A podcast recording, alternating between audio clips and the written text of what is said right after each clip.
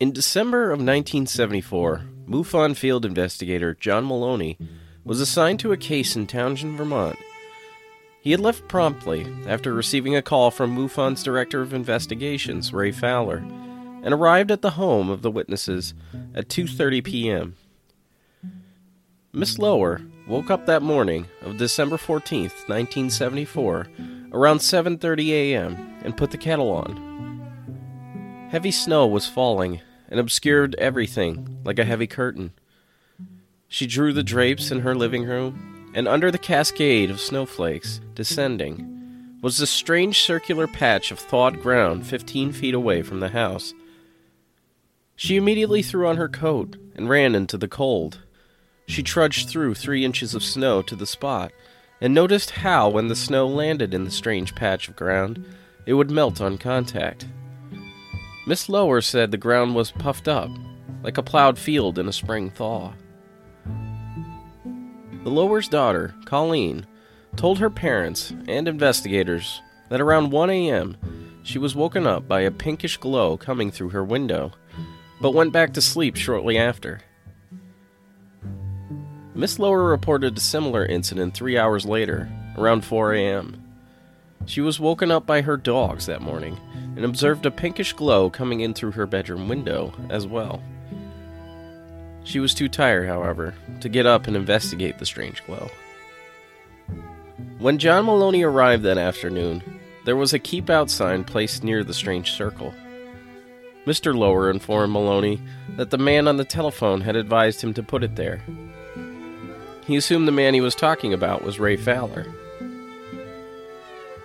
Radiological readings, soil samples, and temperature readings were taken at differing depths. Mr. Lower mentioned that the man on the phone was sending a helicopter out to his property the next day. Maloney was confused. It couldn't have been Fowler that he talked to, and at the current moment, the only people who knew about the sighting were the Lowers, the widow of an APRO investigator, reporter Greg Warden of the Brattleboro Reformer, and maybe one or two other people. And just like the man said, on Sunday, December 15th, a helicopter did show up on the lower property. The aircraft circled their property for about 10 minutes, as if deciding on a place to land, but ultimately never did. Other eyewitnesses reported seeing the helicopter, including the editor of the Brattleboro Reformer. The Lowers were later interrogated via telephone by a man claiming to be from the Reformer the following week, but a check revealed that whomever it was had never worked there. Even more puzzling is that the Lowers had an unlisted number. An investigation revealed that the mysterious ring of dirt was caused by a dry well that the previous homeowners had not disclosed to the current ones. The family had done their laundry the previous evening, and the hot water caused the snow to melt. John left around 4 p.m. that day, and the storm had become worse. His car skidded on a patch of ice and hit a tree. He was taken to the local hospital with multiple fractures. On the road that day was a mysterious man that rescued him from the car. Ray Fowler would encounter this man a decade and a half later during an investigation into an alien abduction case made famous by Unsolved Mysteries. This man's name is Chuck Rak.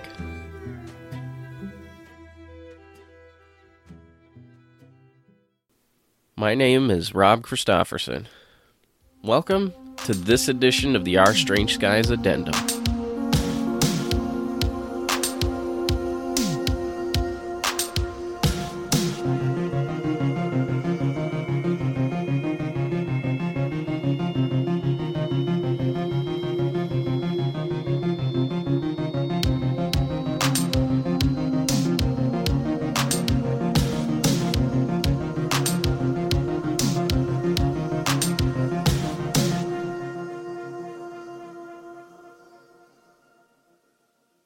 Welcome to another edition of the Our Strange Skies Addendum. I am your host, Rob Christofferson.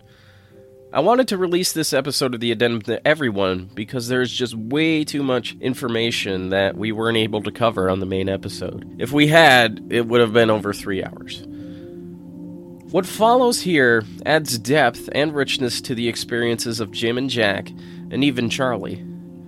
For this episode of the Addendum, we will focus on the abduction memories of Jim and Jack Weiner from their days before the Allagash incident, and a few additional incidents that occurred after it, as well as the physical evidence attributed to this case. Under hypnosis, Jack talked of seeing the strange beings in his Vermont home years later, and his wife Mary recalled a strange dream in which Jack walked through a wall to let their dog out. Fowler explored this memory under hypnosis. On this night, Jack is woken up by the sound of his dog scratching at the door to be let out. When he approaches, he can see this strange blue light illuminating his kitchen. Looking out, he could see this light hovering over a truck in the field by their house. Jack and his dog all make a run for the light for some strange reason. He gets this odd feeling that he doesn't want his dog to get lost, so he picks him up and brings him back to his bedroom. By this time, the light has moved from the field to the back of his house. Jack's curiosity is gone now, replaced with total fear. He also acts like he's inconvenienced by the aliens, which is kind of funny. Jack takes refuge under the covers, seeking comfort in the dog and Mary. Deep down, he knows they're inside the house. He can feel it. They're in the bedroom. Slowly, the covers are pulled down, and they're there, standing there, looking down at him. He wants to scream, to warn Mary, but that's when he notices that there's one standing by her, too. The beings help Jack and Mary stand up, and they help them toward the light. They walk out on the lawn, compelled by something beyond themselves. Their movements are not their own. They are the movements of those that walk beside them. The light changes color from white to yellow to orange and purple, finally back to white. The bottom of the craft, though, remains blue. Jack can smell the grass and something that reminds him of a cold freezer being opened up. He can see Mary beside him as they're led to the blue light. Her face is a mix of fear and apathy, as if she can't totally react to everything that is happening around her. All Jack can think about is how they're taking her away. In the next moment, they're in a strange and confusing room that seems to go on and on and on. He can see one of the beings standing beside him. Another steps in front of him and brings a device up to his face.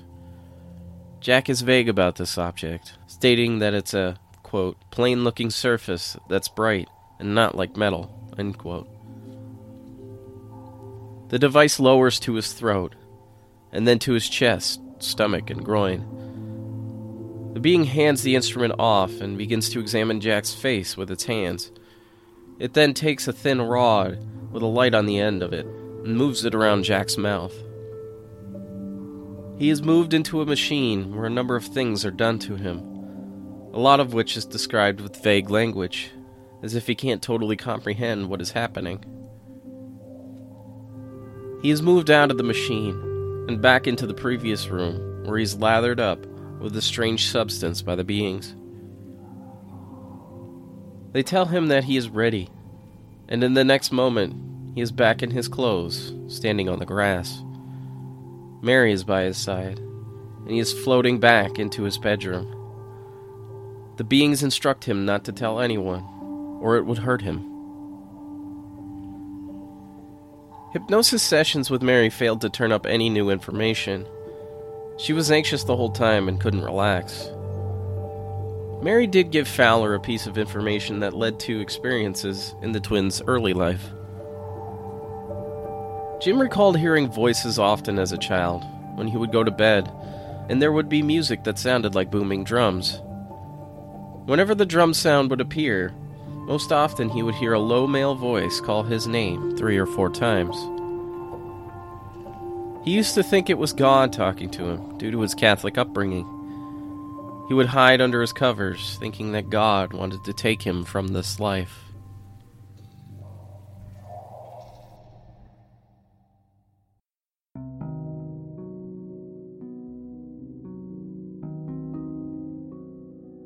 There was one night in particular when the voices were saying his name that additional voices joined in. Jim could hear wailing in male and female tones. The boys were four or five years old when they moved into the house their father had built. It was in a remote area, and it was built on nothing that had been there before. They were surrounded by fields of corn and trees. The nearest neighbor was miles away. One night, Jack awoke in the bedroom he shared with his brother Jim. A short figure looked down upon the frightened boy. It had a large head and big eyes, and appeared to be glowing somehow as it floated before him. He tried to scream, but the sound was trapped in his mouth, held there by some unseen force. The being drew the covers back, up to Jack's chest, and stared at him for a few moments longer before completely disappearing. Not long after, Jim and Jack would start to hear the voices. They nicknamed the speaker Harry the Ghost, and he would manifest as ghostly voices and rapping on the walls. They would hear footsteps. An invisible entity would sit on their bed and pull their covers off, and they would try to grab their feet and pull them from their beds. Doors would open and close in the house. Radios and TVs would turn off and on, and objects would move around the house on their own. They would experience bedroom lights, small orbs of light that would go from room to room. These experiences ceased when the twins and their brother Tom were in their teenage years. The last incident occurred when Jack was home alone talking to his girlfriend on the phone a ball of yellow light passed by the kitchen window. It then entered the kitchen and moved about the house. It floated into his bedroom, where it hovered for a short period of time before exiting through a window. In one particular missing time event, Jim Weiner had been sledding on Ruth Hill, approximately a mile from his home. When it neared 4 p.m., he headed home to be there for dinner by 5. In one moment, Jim was trudging through the deep snow in a race to get home. And in the next, it was after 6 p.m., and he was just walking through the door. Through a dream, Jim recalled that during this walk, a spherical object descended from the clouds. He could see pheasants fleeing from the area, and the blue gray object consumed the sky around him. It had a series of brown panels on the side that were backlit. Jim can feel himself being pulled apart, and in the next moment, he is in a gigantic room that went on forever. A small group of beings observed him from a corner of the room. They are cloaked, wearing a tunic of some kind, and one approached Jim with impossible speed. They usher him to a light that he can see from behind them, and he is led to a table where they remove his clothes and conduct an examination. Jim can move, but he's too scared, and he can hear whispering sounds behind him. They examined his back, which caused him pain, and something was shoved into his head, which also caused him pain. Then, Jim was back on the road, walking for home with no memory of what had happened. Jim had another memory of falling into a hole for a septic tank. Before his brother Tom found him, he recalled seeing a familiar and terrifying face looking down at him. The face of the beings. Shortly after, his brother Tom peeked over the hole, almost as if the alien being led him there. In March of 1973, Jim saw a bright light at night while driving with friends. It seemed to tumble end over end, like a slinky, Jim and his friends pulled over the car to get a better look at the light. But when a car passed by the group, it changed course and disappeared. During the time the hypnosis sessions were taking place, the beings would appear in Jack's dreams, wearing shrouds and telling him not to talk about his experiences. It was always spontaneous, like a child being surprised by their first pop up book. In one dream, Jack, Mary, Jim, and Charlie were taking in a play. Jack sat next to a satin curtain. the head of one of the beings infused with the satin curtain. It was a completely foreign sight, but still seemed like it belonged among the satin fabric. As soon as it had appeared, it disappeared. Jack is outside on the sidewalk, and the others are in the theater looking for the face among the curtain. The being walked into the dream. It appeared before Jack and urged him not to tell anyone about their activities. He stood there looking uneasy at the creature's eyes. He described them as bright as a starless night. We've always been conditioned to believe that the eyes are the windows to the soul. But what kind of soul could be on the other side of eyes so big and emotionless? In the next scene, Jim is on a trolley with the others. A being materializes next to him and urges him not to tell Ray about them. The being then dematerializes, leaving clothing behind on the seat as a reminder.